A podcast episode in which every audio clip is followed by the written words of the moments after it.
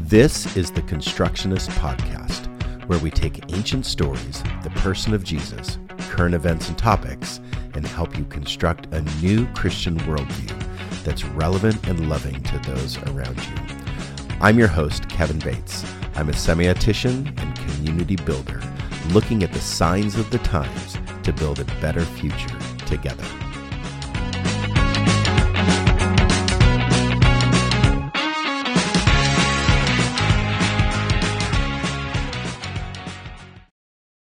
You are tuned in to the Constructionist Podcast, and tonight we are continuing the topic of basically our existence. And we want you to be able to navigate through some topics in a framework of worldview.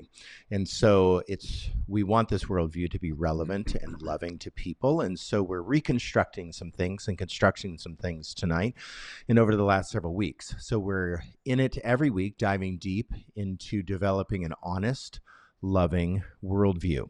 So, if you remember from previous podcasts, we've gave, given you an outline of what we're following from the Belgium atheist philosopher Leo Apostel.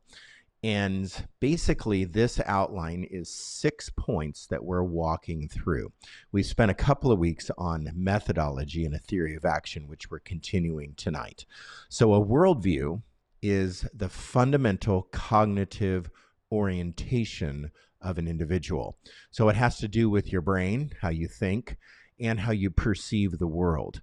But it's also of society, which encompasses the whole of an individual or society's knowledge and point of view. So POV is definitely a perspective of how we look at the world.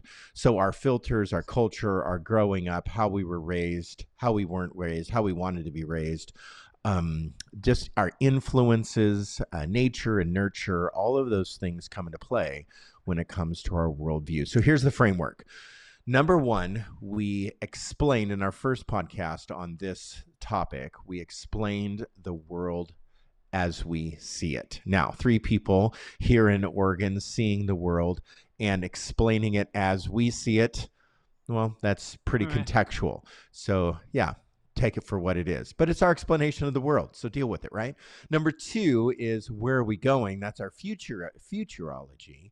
Is we had a whole couple of weeks on where the hell we are going, and so we wanted to talk through uh, that. We talked about heaven, we talked about hell, the realities of heaven and hell. Do they exist? What? How do they exist?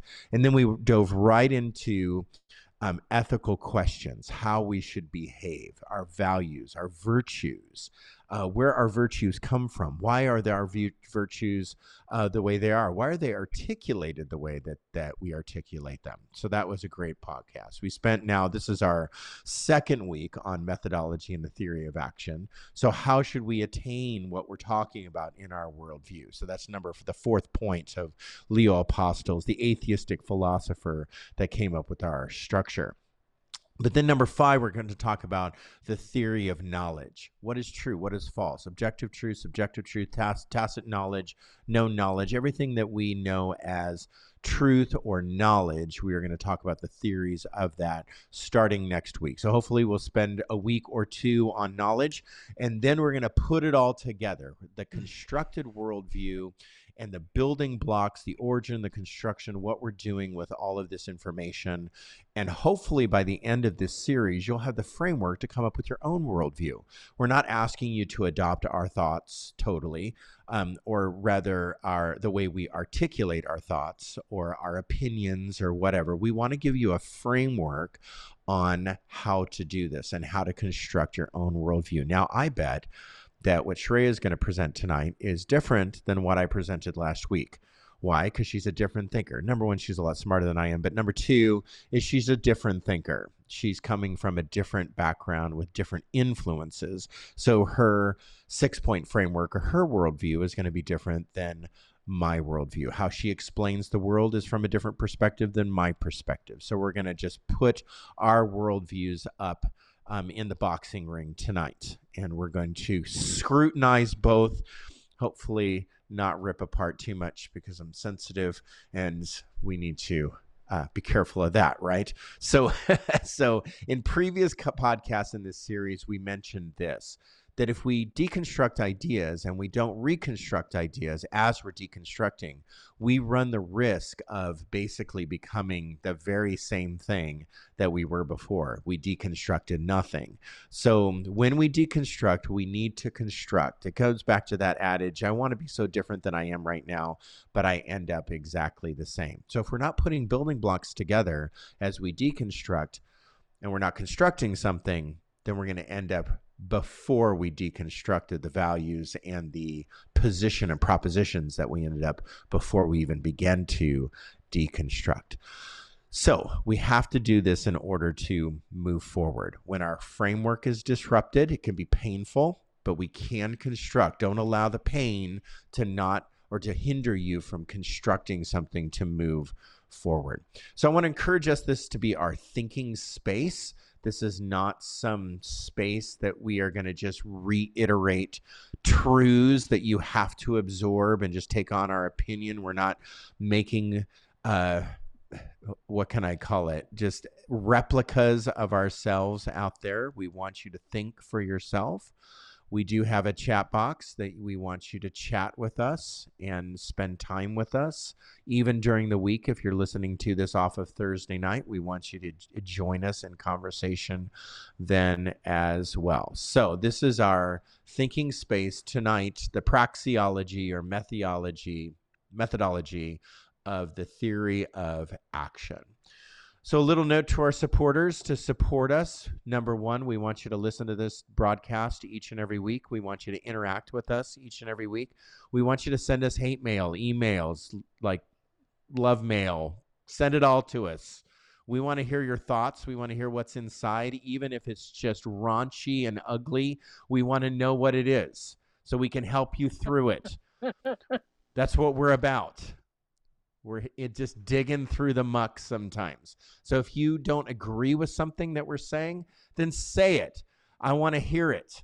Why? Because the things that I believe need to be tested. I want to test them, refine them, come to good conclusions. And if you sound stupid in those emails, don't be afraid. I probably will call it stupid. Not you stupid. I'll call maybe the idea stupid. So that's the way we act around here. So but we want to interact. Don't be afraid to interact with us. But more importantly, uh, just spend time listening, just ingesting, thinking for yourself. You can support us financially, of course, with that introduction. Maybe you don't want to, but you can support us financially. You can go to our website, resonatelife.org, under the Give tab. And that's going to be in our show notes as well, the, the website. You can go to that or on our link on our uh, Resonate uh, Christian Church um, Instagram page. You can connect into resonatelife.org and give it to us financially. All right, let's cover the theory of action for a moment. I love this topic. Why? Because it's tangible. It's definitely uh, gets a little formulaic, so I don't want to get too formulaic uh, because we want to live in the round, not in the square box. So not everything's a formula, but it can be sent through a formula, a pipeline of logic. So, a theory of action. What is a theory of action? Well, I believe that there's questions that need to be answered. And when it comes to a worldview, as we talked about last week, there's universal questions. And those universal questions have been answered for a very long time in different eras of time. So, since the 1970s, we've had an evangelical worldview, maybe the 60s, since Billy Sunday, Billy Graham, some of those days of like the like the missiologists that were out there back in the 60s and 70s, they developed an evangelical worldview. So there is a definite, uh, concrete Christian worldview that a lot of people subscribe to that's just maybe needs to be broken up a little bit. I mean, it's caused them maybe a lot of hurt and pain. And all of a sudden you wake up and go, What? Seven days of creation? That's not literal? Are you kidding me? That's a poem? I mean, I've always believed in the seven days of creation. And if I don't believe in the seven days of creation, what happens to the entire Bible? Is Jesus still on the throne? Did Jesus die for my sins if the seven days of creation is broken down? Well, sometimes a worldview, and especially a quote, biblical worldview, can become so strict that we don't have an allowing space. That becomes very hindering to people. It's not loving, and it definitely is demeaning and shaming. So we've lived under that kind of worldview for a very long time. We want a compassionate, loving worldview. And so these questions are universal but yet we need to allow, we need to open the question and almost leave our answers open ended for what? Not for just some other opinion or I don't agree with that. We need to allow for grace. We need to allow for love and grace to enter into the picture that if I have a worldview, opinion, or truth that I hold on to, grace has to find itself somewhere before that worldview or opinion. Grace is first, Jesus is first, then some philosophy of life. So make sure that we have that in the correct order. That this is a philosophy of life, the worldview idea. It's not Jesus. And you don't need a worldview in order to believe in Jesus. You have Jesus. And if you have Jesus, Jesus is enough. Um, Jesus says, I'm the, the way, the truth, and the life, not I'm the way, the truth, and the life, plus a biblical Christian worldview. No, Jesus is enough. And so if you put your faith in Jesus and you say, whatever they're talking about is a bunch of bunk, it's okay.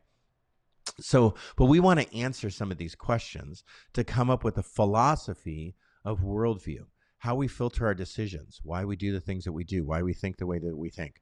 So, the first question is, where did I come from? That's a universal question. Some people think that we just came from, you know, maybe a, a being before, like a reincarnate situation, right? Where I was a bug before, now I'm a human now, and I'm going to become a bug later. I don't know. I mean, it's a little more nuanced than that. But maybe your origin you believe is a reincarnate. That's a very basic i know that was very evangelical christian you i'm sorry. So see? Stuck. Stuck in a box. So let me back up. Maybe you ha- maybe you have a different kind of origin. Maybe you just don't think you came from anything.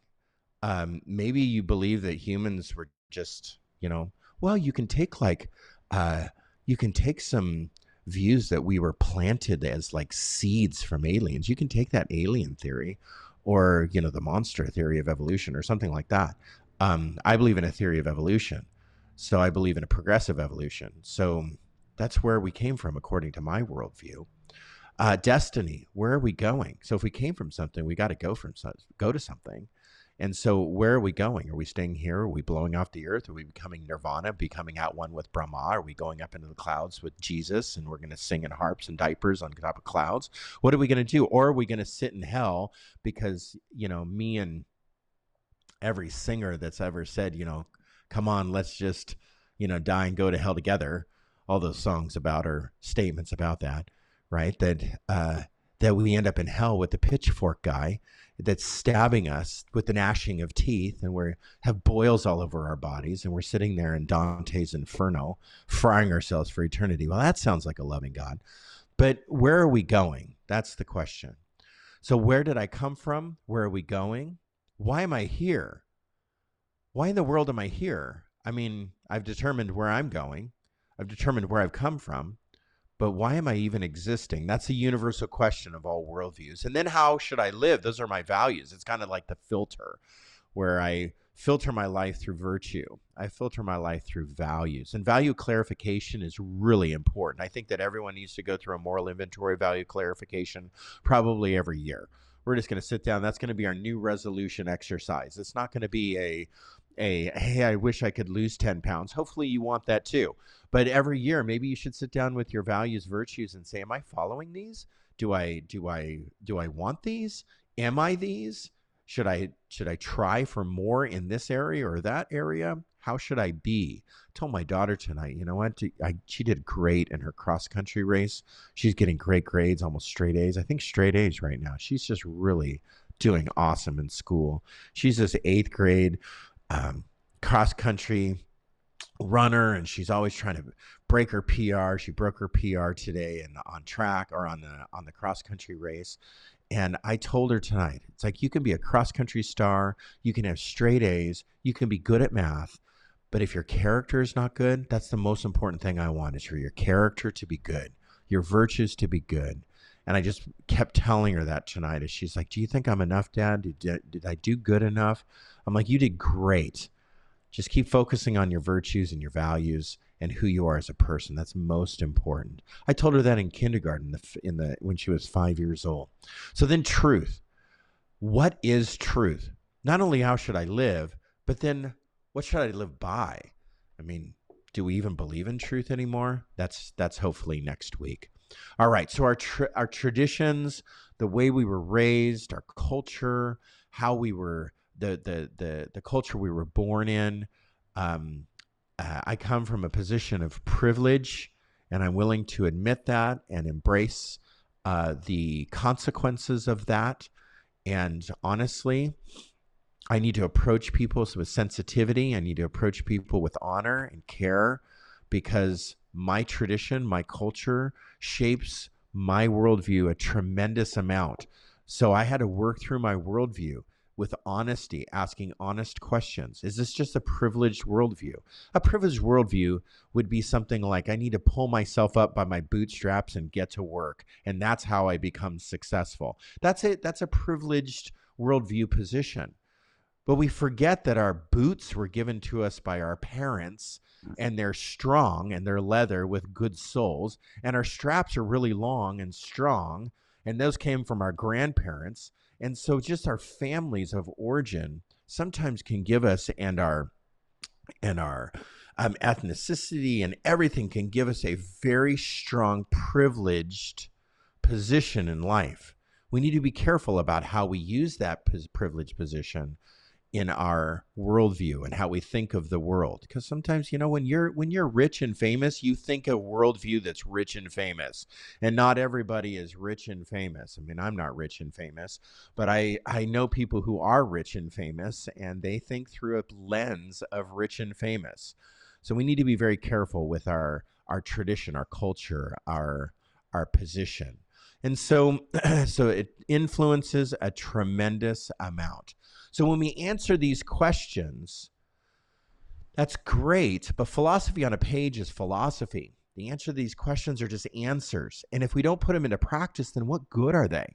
And I go back to that that Rick Warren statement years and years ago. Rick Warren, the old preacher from Saddleback, I know he's turned the church over to some other person, but he used to be a preacher down in California, and he said that uh, when when basically the gospel is not lived out, it's not tangibly lived out in practical ways, right? Then it's not good news anymore. It's a tragedy story. It just becomes words on a page. The same is true for a biblical worldview. You can take the gospel and all the scriptures and and you can develop answers to these questions, but if you don't do anything with them, if you don't play it out, if you don't like act it out, at least act it out, uh, then it just becomes just words on a page. It just becomes uh, worthless jargon. And I think that's what a lot of worldview ideas have become. It's just worthless, worthless jargon. And we end up not believing, we end up not believing what we actually were told or develop worldviews out of.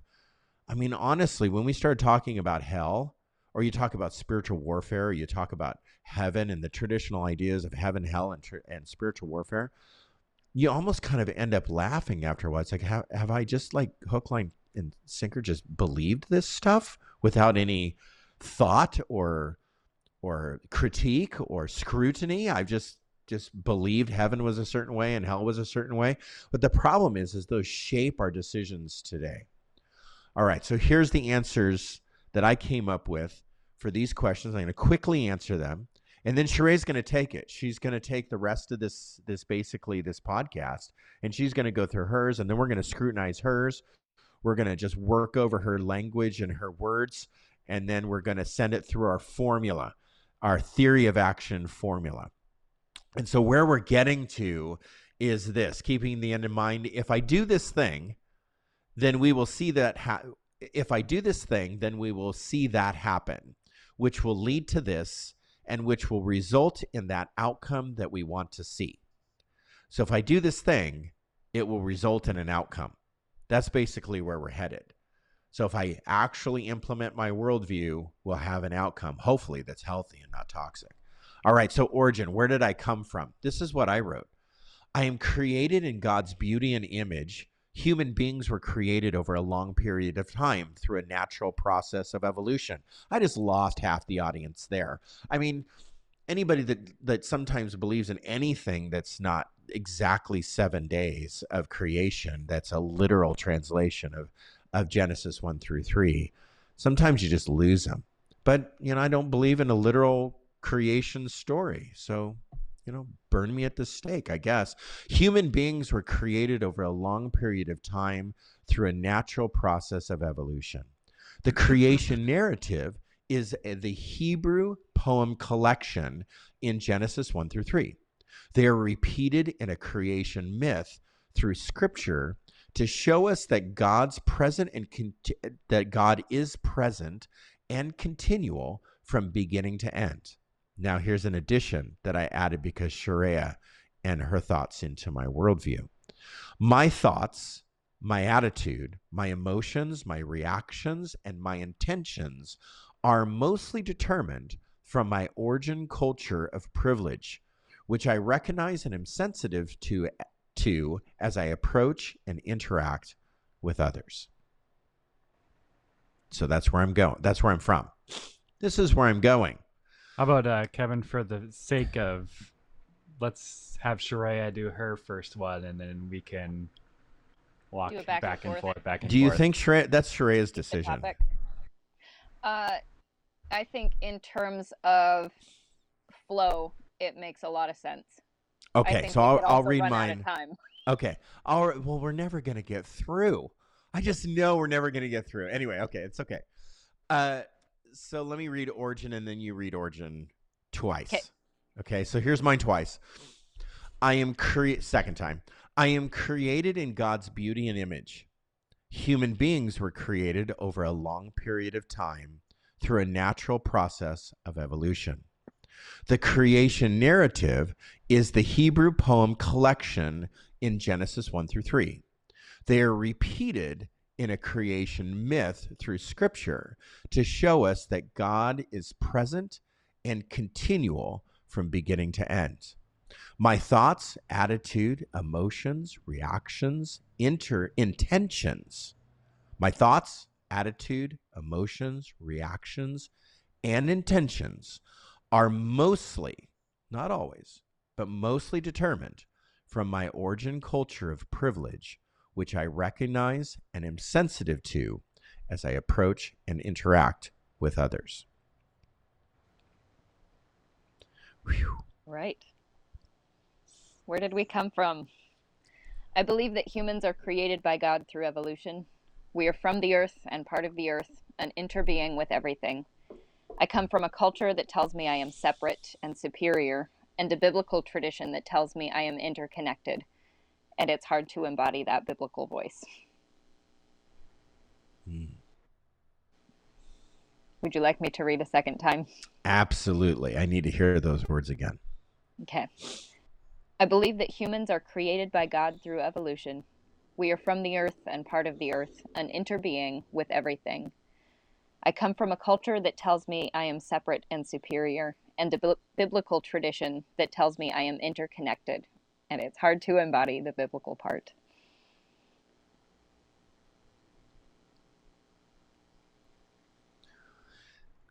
Why? Because I think culture speaks a whole lot louder. Hmm. And I think I think the biblical tradition gets co-opted um, and then shouted out by greater culture. So the culture speaks that you're superior. Mm-hmm. But the biblical narrative speaks community, interconnection, interrelationship. I think so. But when we're superior, we don't need, we're self reliant. Yeah. So it's an issue of self reliance versus mm-hmm. interdep- interdependence.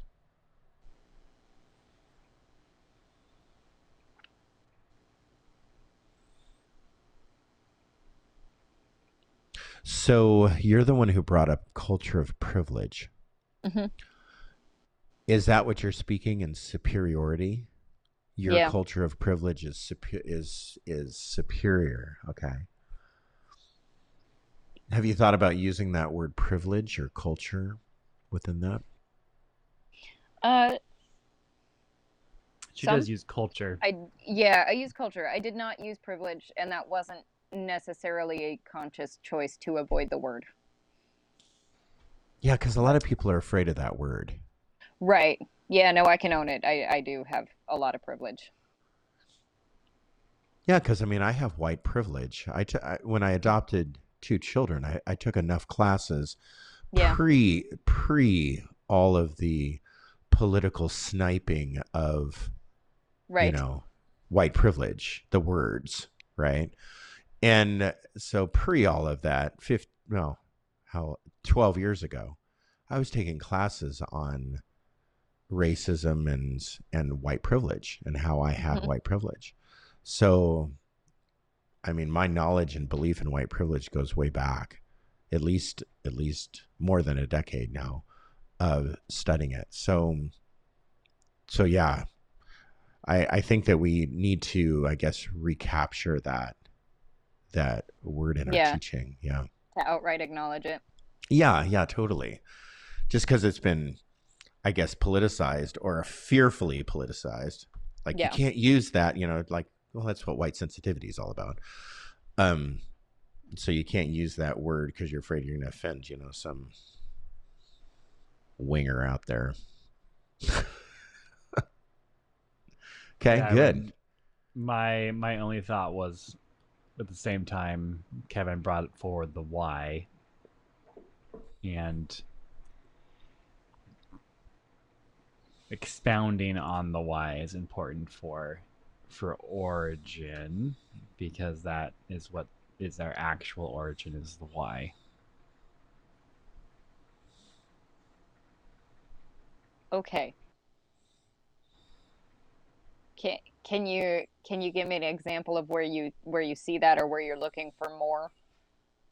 Oh, like uh, like why is your why are you being told something other than the truth? Oh, yeah or why why not the truth but like yeah i guess the truth for you but why yeah what is the block i think you answered it right mm-hmm. But just adding that in there to that to the why privilege wants to protect privilege yeah and then um like you and adding to i think something you were speaking to was a uh, uh, what's it called? A in- very hum- human centric history. Yeah. Mm. Anthropocentric history. There it is. The mm-hmm. uh, that you were trying to take that away in your origin, so that yeah. First, you said humans, and then part of creation. So um, really hitting hard that that humans are a part of the created order and does not stand above but stands with. Yeah. Mm. Mm-hmm. How about use in the end there instead of something that because it is hard to embrace interconnectivity, interrelationship dependence, interdependence. Mm-hmm. Um, instead of just stating that obvious, uh, maybe say a more proactive type intention like set your intention with the difficulty that just acknowledging the difficulty yes that is difficult and has been for millennia um uh since i guess the first murder um so i guess yeah so i guess that that would be an obvious thing acknowledge it the difficulty um, yet set the intention, maybe. Like, what are you going to do with the difficulty, or what are you going to do with interconnectivity right. or interdependence? Good. Right. Okay. Should we go to destiny? Sure. Okay. So mine twice and then Sharia twice. Destiny. This is answering the question, where am I going? God is coming here and I am returning back to where we all started.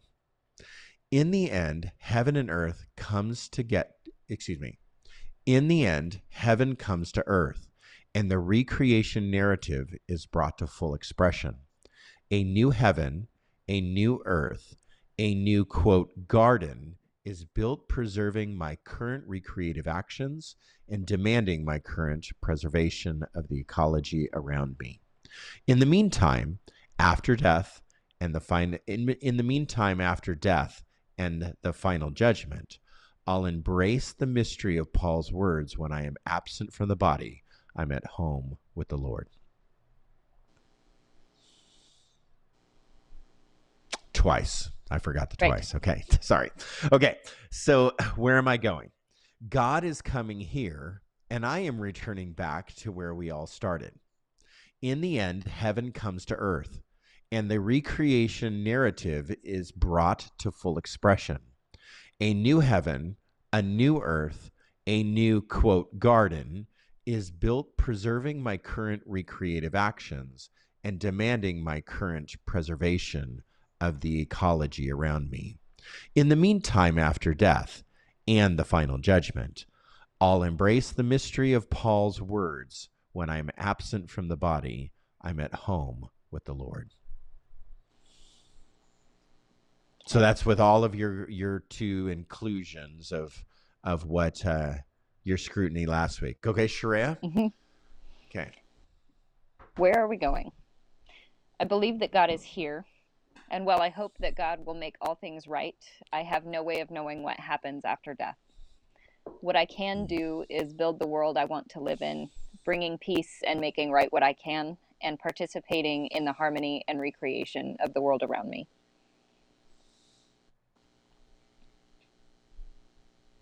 Number two, Twice. I believe that God is here. And while I hope that God will make things right, I have no way of knowing what happens after death. What I can do is build the world I want to live in, bringing peace and making right what I can, and participating in the harmony and recreation of the world around me. Okay, one more time. I believe that God is here. While I hope that God will make all things right, I have no way of knowing what happens after death. What I can do is build the world I want to live in, bringing peace and making right what I can, and participating in the harmony and recreation of the world around me.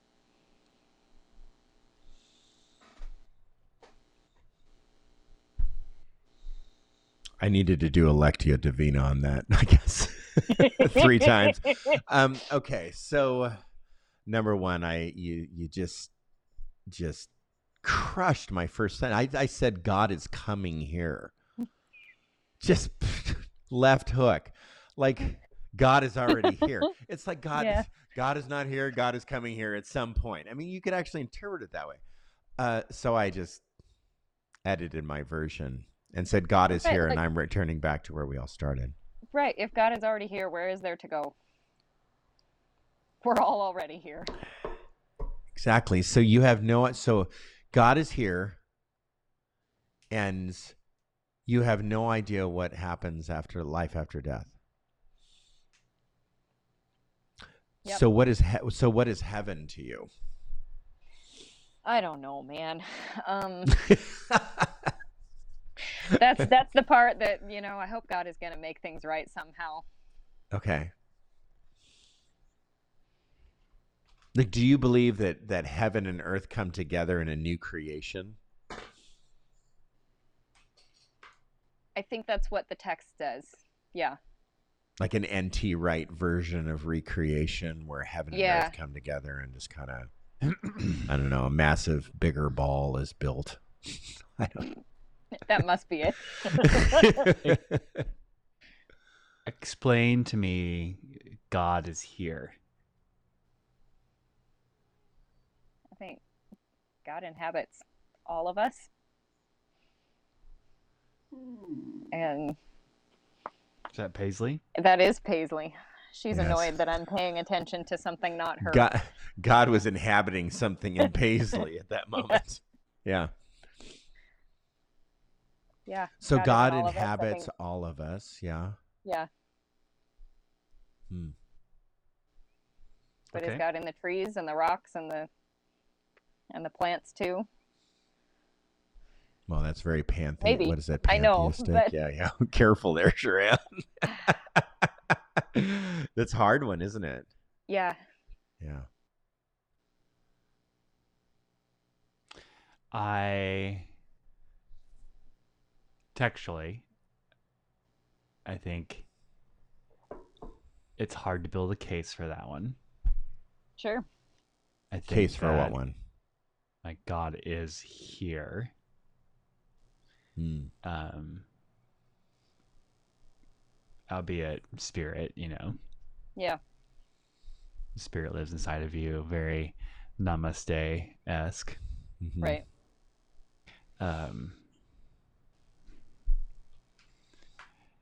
But what do you think, Jake, when something is nuanced and you capture it, and that's good for your soul? Is that still okay? when something's nuanced and you capture it, and it's good for your soul, is that still okay? Yeah. For example, I have a certain version of speaking in tongues, an interpretation, a thought, and a version of interpretation. But if somebody takes the nuance of that they can speak in tongues and that grows them closer to God or close, closer to themselves, is that still okay? Depends on what it is. Well, I just gave you that example. Yeah, Um, I think. Well, I think Sharea's uh, God is here. That is, I think, more healing than the concept of speaking in tongues, which has been more divisive. Yeah. Yes, but both show the inhabitant God. Are you are you familiar with Richard Rohr's um, The Universal Christ? Oh, of course. Okay. gave, gave it to the Pope. I think- Richard Rohr gave it to the Pope. right. No, I didn't give it to the Pope. Richard Rohr gave it to the Pope. Yeah. Yes. Here, I here, read this. That's really the direction I'm thinking in, and it's been long enough since I've read it that I can't just like give you all the main points, but like Give me one. Christ Christ is in all things. Oh, yeah. Right. mhm. So God is here. Christ is in all things. Right. Yet the reason why I brought up speaking in speaking in tongues and God inhabits all of us, both are Mhm. saying the same thing. So so just one is kind of expressed in a outward fashion versus just a, a stated fashion. Um, but Jake, you said, well, you have a hard you would have a hard time with the text proving Sharea's first sentence, God is here. Uh, but it's not a toxic sentence. Not toxic at all. and so No. just to be have more like breadth around that is that God inhabits each of us. I Mm. think could be some more uh, like definition More- of, of what here Mhm. means Mm. because um, I think that opens the door for lots of lots of theologies and lots of um, uh, religions. I would say War, it's that- warfare theology. Yeah, it can be Well, not warfare even- theology. not not Oh. not even warfare That's a theology. darker direction. Well, it But- can. It can. Yeah. I it see that. can. I think I'm more going with like pantheism or Mm. um I mean the universal Christ with Rohr tickles at that Christ is in all religions. Hmm and that and that in through virtue and through service and through gratitude and generosity we see the characteristics of Christ in every major religion on the face of the planet.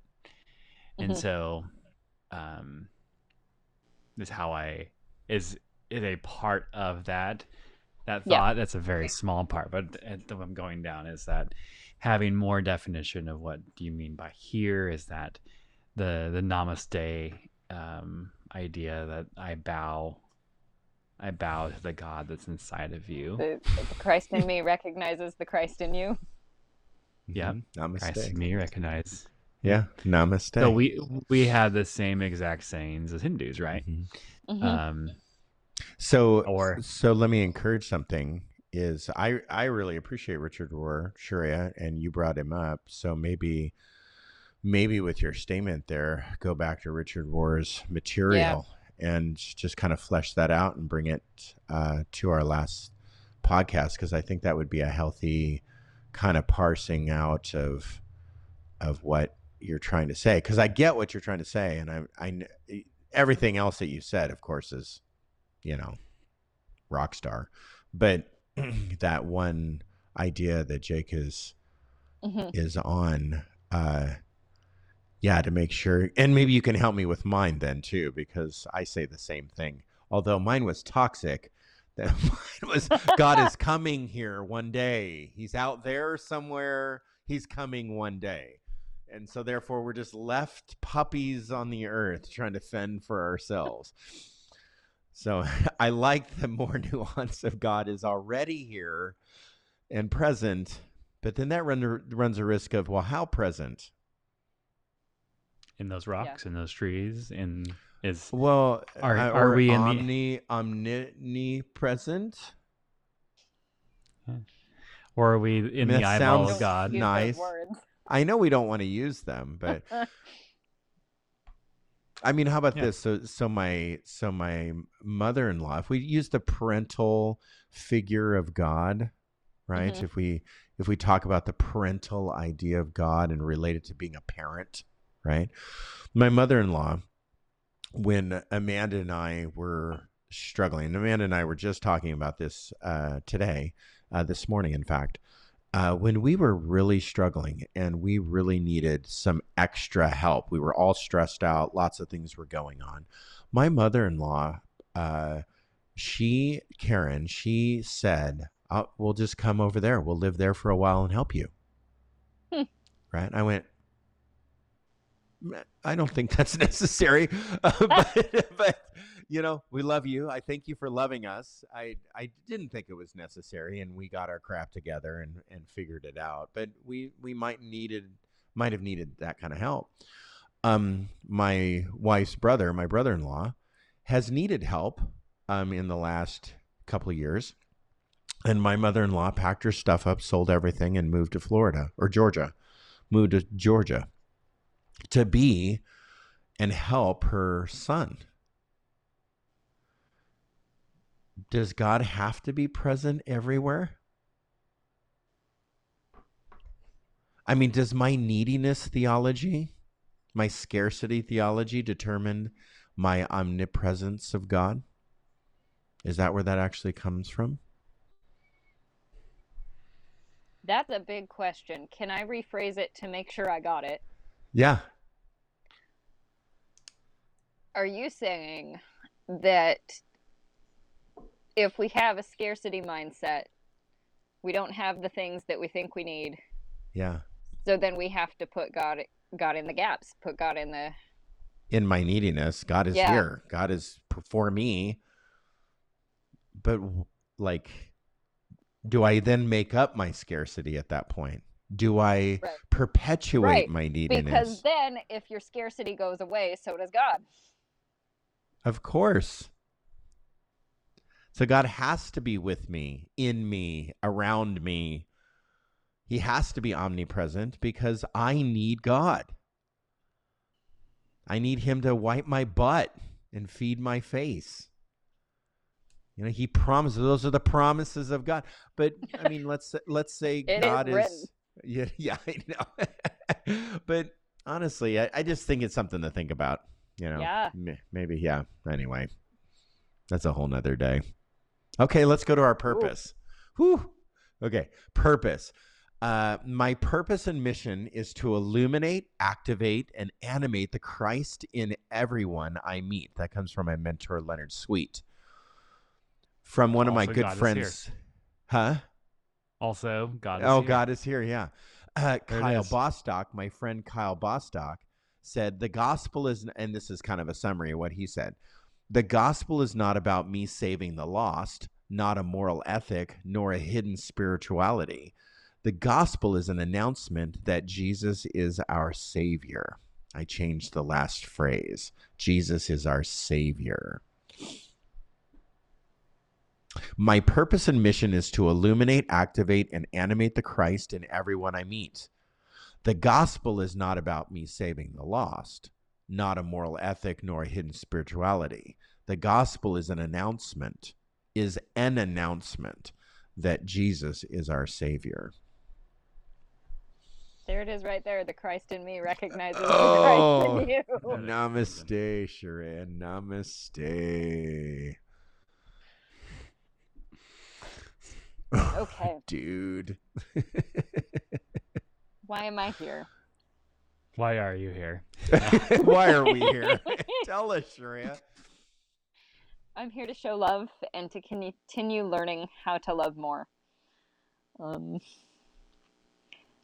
I don't quite have this sentence figured out the way I want it exactly, but I think humans are here to play. To play Yeah, pickleball, I hope. I sure. And I've never like played I don't have it my life. fleshed out, but like I think I think work is a part of that.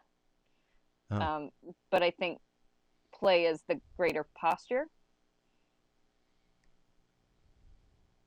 Mm-hmm. I mean, half also, my I'm job here to is garden. half my job is janitorial maintenance, and so you're calling that play? Humans are here to be playful. I'm a, I'm a pastor too, so that's hmm half my job is janitorial maintenance. Maintenance. I'm kidding. I'm just But I'm it playing. feels that way I'm, sometimes. pl- I'm playing. okay, so our job, our job, or our mission, or our purpose is to play. Well, I started with I'm, I'm here to show love and continue learning how to love more. That last sentence, though, Yeah. Yeah, that last sentence. is Um, She hasn't quite figured it out yet. yeah, Okay. I haven't figured out my wording, but we're we're here to play and to enjoy things and to learn and experiment and hopefully arrive at more love.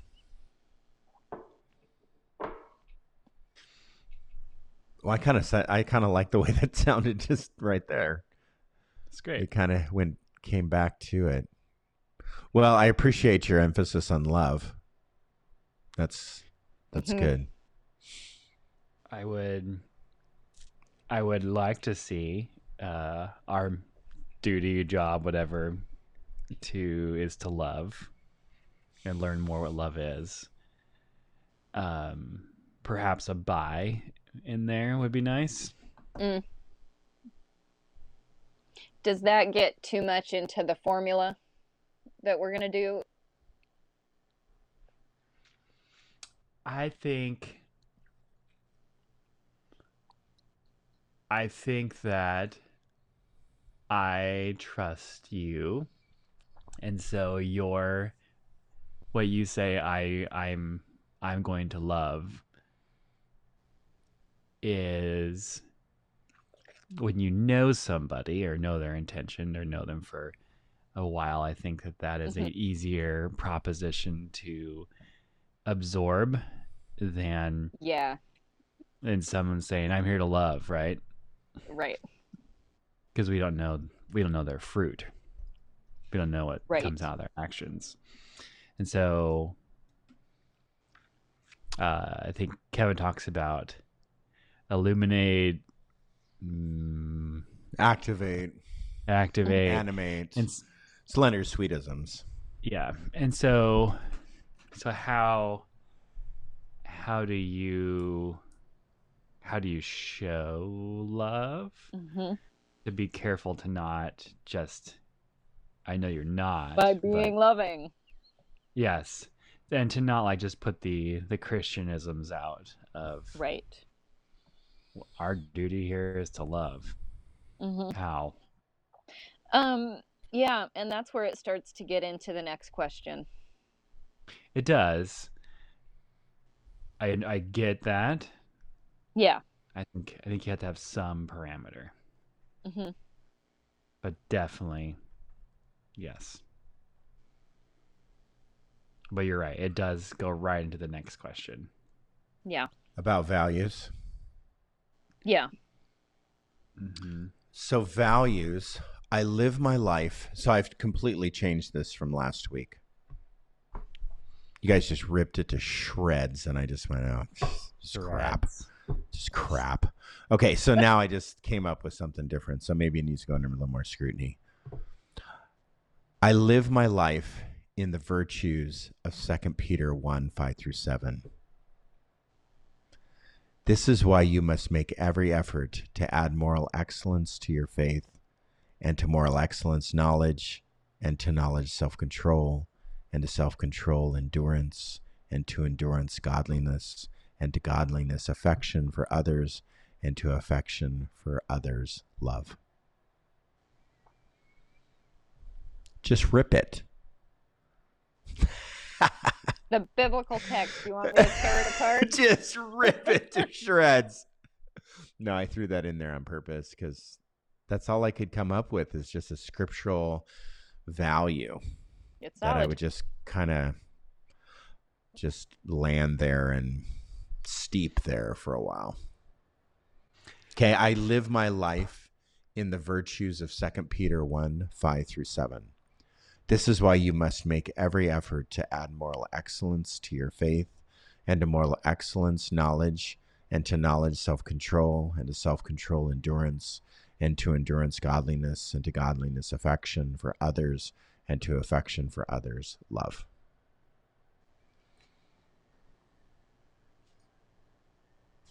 Shreya?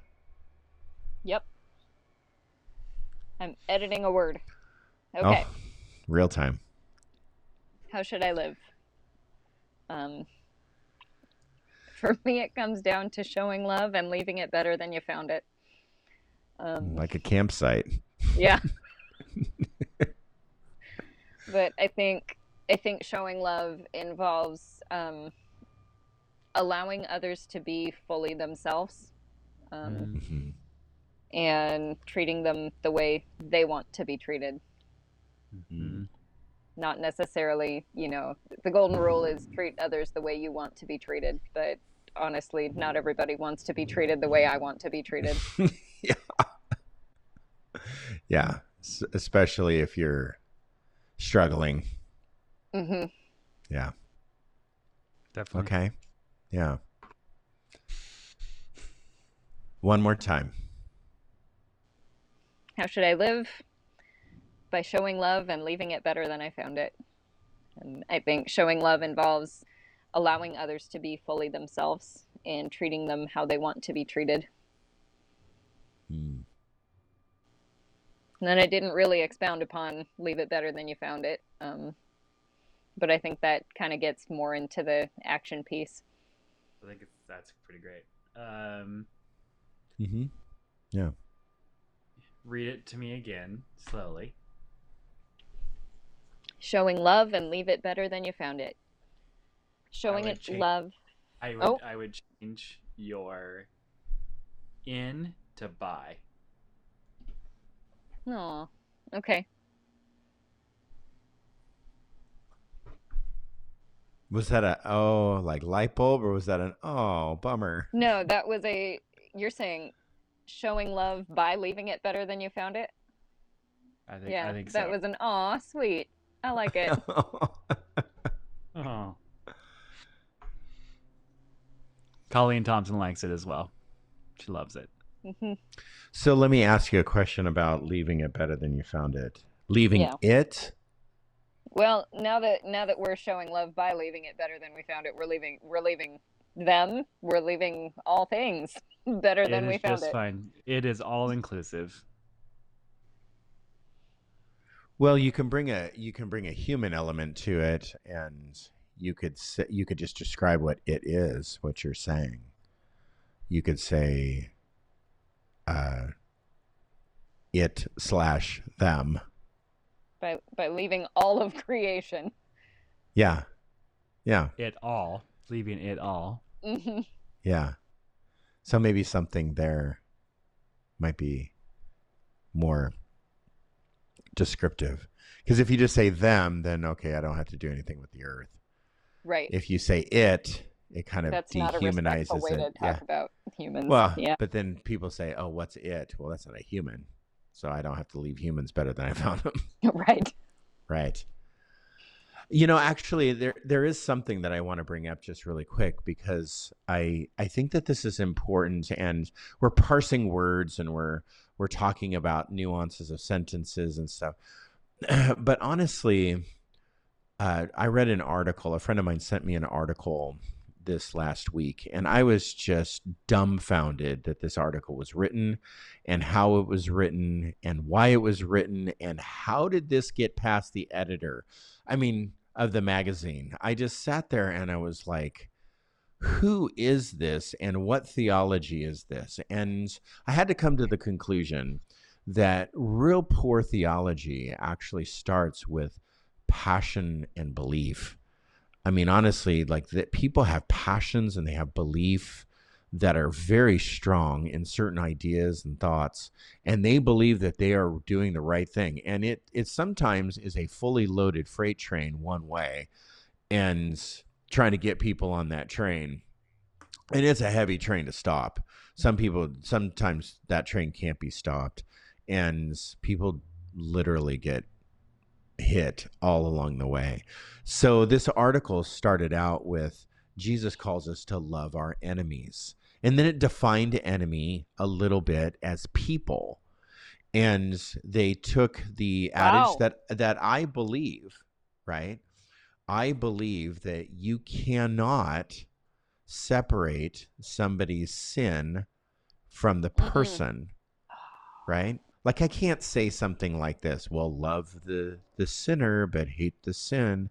That's like Cop that's out. just that's just a cop Right. out. I mean, you can't do that, right? So somebody's actions are very closely related and are who they are, at least at minimum, an expression of who they are uh, from the inside, and an expression of the lack of knowledge and and sometimes just their ignorance or sometimes just their mistakes. Um, it's just who we are collectively, all encompassing. And this person used that idea that I have in, embraced uh, with like loving More people openness. Than, people yeah Right. I, I, I've embraced this this uh, thought that i'm going to love people and they're going to do things and be a certain way that i'm going to struggle with or i'm not going to struggle with or whatever. It's not my job to sit there and parse their life and their actions and their occupation their lifestyle. It's my job to love them. And how do i do that? And how do i find inroads to do that? That is my job as a as a christian. And so when Jesus says, love your enemies, then this person said, well, you can't separate sin from the sinner. So your enemy then when you when you call when and I also believe I also believe that if it has flesh and blood it is not our enemy. So that separates me from this article writer because he believed that our enemies are people. And so he said, You can't separate the sin from the sinner. And so when Jesus said, Love your enemies, he put people in that category of enemy. Well, I understand where he was going with that, and I understood it to a point, right? But then he said, Loving your enemies included hate. Point blank, just said it included hate. And loving, part of loving was hating. And so somebody's doing something that you disagree with, that loving somebody means that you hate them because they act repugnant towards God. And so he brought up some, you know, examples of some, you know, very extremist groups of certain religions and stuff and he was using very extreme examples of of this. And and he was going down roads that I was just completely shocked that he was going down roads. His conclusion was when Jesus said to love people, that he meant within that we hate people as well, certain people. That was his conclusion. Do you And I- love them enough to hate them? Do you love them enough to hate them? And I just sat there and I was like, where is this guy coming from? And I, I read it over and over. I've read it so many times, looking for the nuance, looking for the inroad. What did this person actually mean? And this is a very, very, very popular, popular uh, uh, publisher and website and pastor and and such. Very influential person. Do you love people enough to hate them? And i was just blown away. And i go where does this come from? Where is this coming from? And i had to come to the conclusion that it came from this person's worldview this person has a worldview that is skewed. It's somewhere along the way their belief and their passion got got uh, or their passions got ahead of their virtues. And so the virtue of love needs to stay intact as the primary. Loving your neighbor is exclusively the route to go, the road to take, exclusively the action to carry out. Love your neighbor. Um, but when our passions get ahead of that virtue, that's when that's when hate can enter the picture. Uh, and then when we start nuancing and mixing, uh, you know, musing words together and and looking for the nuances of of old adages. When we add old adages, love the sin, hate the sinner, we use that as like a theological premise that's a theological premise for some people. And then when we counteract that with, no, you can't separate that. Well, I meant that as when I say you can't separate sin and sinner, that means that you love people regardless of what they're doing and how they're acting, period. You love people and you figure out how to do it, even though you might find it like, whoa, you know, I can't agree with that or I don't deal with that very well or whatever. That has more to do with you than it has to do with them. And so we need to figure out how to love people. So our worldview, in especially virtue, sometimes our passions get ahead of our virtues. And that's where we get all skewed. That's what we see in the world today with nationalism and all kinds of very extremist behaviors when in in Christianity. It's kind of a it's kind of a, a you know common thing now. Passions getting ahead of virtues. And so hate can get in front of love if we're not careful with how we are embodying our worldview. That is all to say. Uh, thanks for that, Shreya. That's good. Simple. all right, let's go to yeah. truth. Do we have some truth? I, I don't. We didn't do truth for you. I don't believe. I think I read it and Did we, we get there? I, we got there by reading it. Um, so here's my truth. Truths that guide my principles are empirical, they're all subjective. Any objective tr- truth is truly unseen. Yet, when given a glimpse, it can only be understood through what Paul explained the things that God has made. My family, community, and friends exist, work, and play in normative realities. Now, we're going to talk about what communal hermeneutic is and communal truth. The Bible is inspired fully by God and inspired fully by humankind. It is the mashing of beauty, perfection, and the authority in the Word of God with the fallibility, influence, and culture in the world of humankind. Shreya? Yep. I believe that I can only know a portion of the truth and this inspires me to seek multiple perspectives so that I can see a bigger portion of what is true. Hmm. I like that. One more time? Please. Just let that steep because we're not going to cover it until next week. I believe that I can only know a portion of the truth. This inspires me to seek multiple perspectives so that I can see a bigger portion of the truth. Hmm.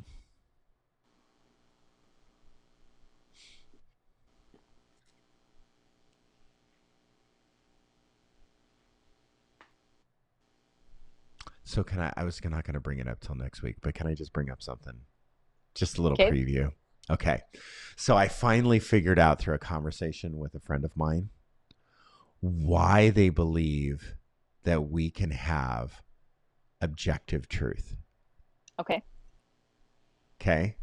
Because no one in my circle believes that we really can have objective cru- truth. We're kind of Kierkegaardian in that way, right? Where all truth is filtered through the subject, the mm-hmm. complex subject of our context, right? And so it's subjective truth. We can ride right above objectivity.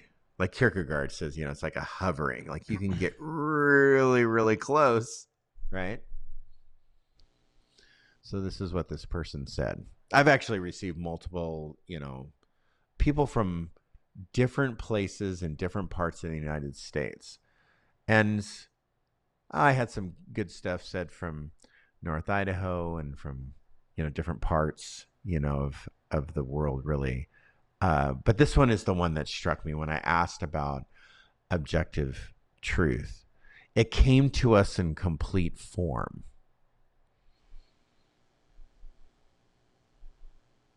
Hmm. Okay. And so somehow the mysticism of objective truth then comes into play. Like, can I believe in the objective truth if I believe that it's just a mystical deliverance of the whole form? So somehow, like this embodiment of truth was dropped like out of the sky like tablets, right? Into the forest. And I was a printer that went and got them and I, I'm kidding. Um, yeah, no, I that dropped. to check something. You said it, referring to truth. Mm-hmm. So in this example, is this complete truth that was delivered? Is this truth Jesus or is this truth the Bible? The Bible, or objectivity in the Bible, portions of the Oh. Bible. Mm. Gotcha. I'm less on board. I know. I I I had to think about that one for a while. I think that that's what most people believe. Yeah. Most people, I mean, Most Christians. Most people that d- just even have this discussion. What is objective and subjective truth? No, I would say most people. I would say most people. atheist, agnostic. Well, like for example, gravity. The truth of gravity, Yeah. Oh, okay. you know, it's pretty dropped out of the sky. Oh yeah, it's Right. empiricism. Right. I mean, it's just like, Mhm. did aliens plant it there? Did, you know, how did we get gravity? You know, just kind of dropped out of the sky. Um, biological processes, the mystery behind, you know, the human body and physiology and anatomy, even evolution. Where did that even like start? Like Mhm. dropped out of the sky. Um, so the same is true in Christianity, where some of these like ideas just dropped out of the sky. But the problem with believing that is most of the ideas that we read in scripture didn't drop out of the sky. You can trace them back to the original forms. And you could say, well, what is the original form then? Well, that's where the mystery and the mysticism into oral tradition and way back, these stories were told in whole form. And I, I remember hearing this stuff now that I think about it, even in real time now. We used to, uh, you know, take theological classes that talked about oral tradition in whole form, which I do believe that there was an oral tradition that was given in some kind of form. But in my studying of even David, like we believe that like pieces of hit, like the or Exodus, hmm people believe that that story is historical Right. And that story in a sense dropped out of the sky as a truth and a historical accurate like telling. Um hmm. I have a problem with that i struggle with that. Yeah because even the story of david you know is like hmm. The story of David. Keep going. Mm, I can't. I don't have the time to unpack that, so that wouldn't be fair to anybody listening. You said it twice. But also and so- on the other end, we're still reading the tre- text through our perspective. So Well, y- well, yeah, Can't that's a kid. even get No, that's yeah, that's a Kierkegaardian. I'm hovering over. I'm getting Mhm. close. That's but that objectivity dropped kind of out of the we received it in whole form so so for example some people believe in the received text the latin vulgate is the received text the whole form of the bible given to us by god so that is the objective truth of life the rule of life right, I just so what? We're still reading it from our perspective. yeah I know, I know. So let's the- talk about that next week because this is Okay. we'll get into david next week. yeah. because that's my whole illustration about truth, objectivity, subjectivity. So maybe blow your minds a little bit. I don't know. All right. If we do this thing, then we will see that we will see that happen, which will lead to this and which will result in that outcome that we want to see. So let's start with origin, Sharia. hmm Give me give us your origin idea again. Okay. Uh, you want me to read the whole thing? Sure. Okay. I believe that humans are created by God through evolution. We are from the earth and part of the earth, an interbeing with everything. I come from a culture that tells me I am separate and superior. This is the privilege piece. And a biblical tradition that tells me I am interconnected, and I strive to embody the biblical voice. Okay, so you set privilege or superiority against interdependency. Mhm. That's what I hear. Is that correct? Yeah. Okay. So privilege superiority set against interdependency, community. Yeah. Okay. So if I do superiority, hmm then what will we see happen? A bunch of fights breaking out. yeah. destruction. Empire, Mm-hmm. Mm-hmm. which will lead to what? Inequality, oppression, Pain. Right.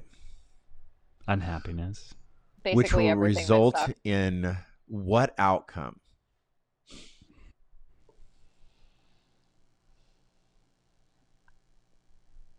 a continual striving to be the one in power. Hmm. And a constant anxiety, I think, that just kills us Yeah. off. Yeah. hmm Let me look up something really quick. The thing that I'm thinking about when I think about superiority Mhm. Is there's a movement. I want to actually see that if it's a movement because I'm not sure it actually is. Um, hmm. Let me try to look this up. Oh, goodness. Yeah. It's actually uh it's actually just kind of a website and they sell t-shirts and stuff. So, but it's a trademarked logo and stuff. It's the Lions Not Sheep movement. hmm And we're called to be sheep, but all of a sudden we see a lot of Christians out there. And, you know, anyone can make a t shirt, you know, anyone can state anything on, on a t shirt if they wanted to, I guess. Some things Yeah. are hurtful and some things are unloving, but, you know, that's the, the world. The, the nation we live in, you can put most things on t shirts and get away with it. I think that there's certain things you can't, but we'll just leave those for the courts to figure out. Um, so, is it meant to be a Christian thing? well, I, I don't think so. I Okay. it actually doesn't matter. It actually doesn't matter Sure. because because Christians I see have adopted this.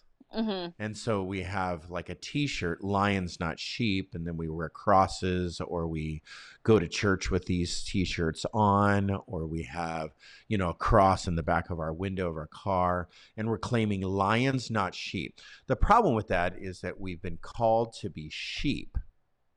Mm-hmm. You know, Jesus is the shepherd and we are the sheep and we are to follow Jesus, right? But the claim is that we are the lion and that lions kill sheep. We're stronger. We have a superiority complex. So let's send that through the test. This is your superiority complex. Right. You nailed it. So if we are lions and not sheep, then what will we see mm-hmm. happen?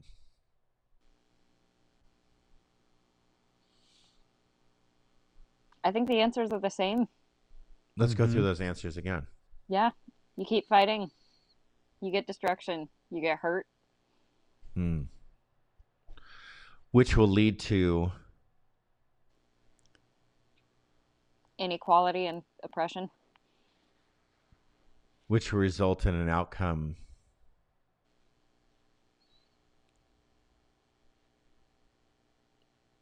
Can I answer this Well- one? Yeah. Go for it. I think it's hell. Yeah. On Earth. Mm-hmm. Yep. I think it's hell. Sure sounds like when, it. when we put empire ahead and superiority and pride of life ahead, as scripture tells us that one of the main sins is the pride of life, when we put that ahead of the humility, submission, grace, and forgiveness of, of Mhm. Jesus, and following that example as a sheep is led by the shepherd, we see hell. That is truly hell. Yeah. Yeah, that's that's getting back into slave chains. Like Paul said that we are that that that the chains have been broken. That Mhm. we are we are back in those in those chains like the Israelites with oppression. For everybody, because even if you're Mm-hmm. on top, you still have anxiety. Oh. Oh, you're probably weighted with not only chains but with weights on the chains at that point. Totally. Okay. Well, let's take the what's the second part? Interdependency. hmm or interrelationship. So if we have interdependency, so you, you said the hard thing is interdependency. So if we do interdependency, if we have interrelationship, then what will we see happen? In Daniel Erlander's words, everyone has enough and no one has too much. Okay. All right. I think we'll see community. Yeah. Mhm. Peace. I think your your theology of peace goes very deep in this point. hmm Mhm. Yeah. Which leads to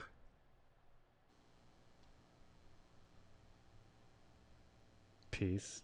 Yeah. True. Maybe the same. But then what's the outcome? Yeah, there you go. It leads to heaven. Shalom. I mean, so Shalom. Yeah. Uh-huh. what I like about the idea of shalom, like peace is a really flat translation of that word, right? Okay. Because peace like comes across as the absence of fighting.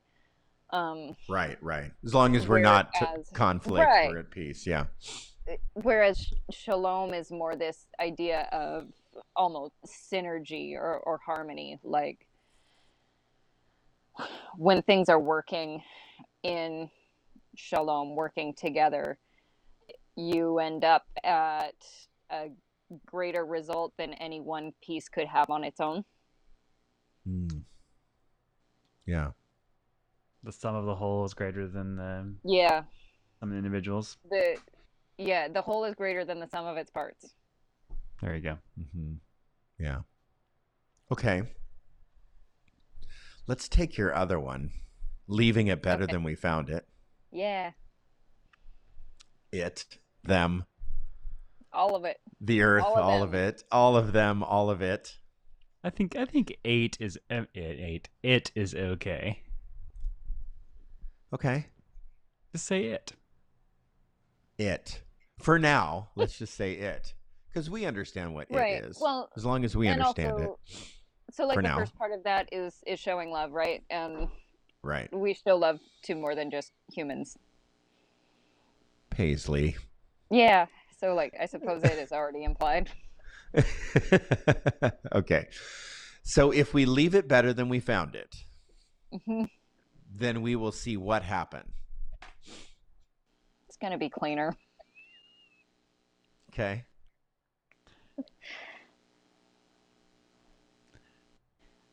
I think you go back to Sharea's everyone has enough and no one Yeah. has too much. hmm And so when we when we leave everything better than we found it, hmm pack it in, pack it out, whatever you want to say. Hmm. The it's not about you getting ahead at this point. Yeah. Yeah. It's about what you leave behind, not take with you. Yeah.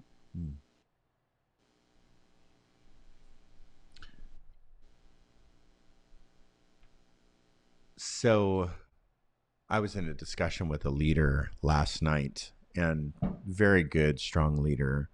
Her name's Debbie. And she was talking about employers make their employees do tasks, but leaders that are employers help their employees be leaders. hmm So it's kind of like the same idea leave it better than you found it, right? Like you're investing in people. And I think that all tides rise in the harbor and all boats float when we leave it better than we found it. That people grow in their knowledge, they grow in their abilities, they grow in their their uh, perceive what they feel is success in their life. Um, not Mhm. necessarily money success. I'm just saying, just perceived success in their in their life. When you leave it better than you found it, and I would call that purity. Mm-hmm. Hmm. That's a concept of purity. I'm giving something to you to help increase your life versus impurity would be I'm giving something to you to degrade your life Right. Or taken from you. or taking from you. Mhm. Yeah. hmm Especially Yeah. so that I don't have to do it to make my life better. Right. Right. So if we do that, then this will happen, which will lead to what? Leaving it better than we sound found it. We still arrive at, at peace and shalom, don't we? Mm-hmm. Well, I think yes, but that's the other part of shalom that others can partake. hmm So that is part of shalom that we're living in harmony enough that it's not necessarily only just now about the the four of us.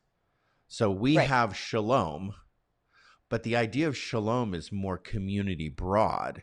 And so the next outsider foreigner that's welcomed in, right, can take Right. part in the shalom as well.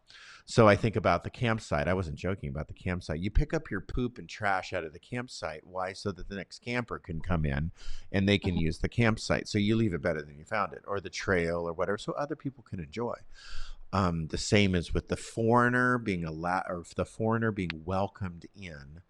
Uh, they can enjoy peace and harmony and generosity as well. Yeah. And so that results in heaven. So I think that tonight we kind of nailed something.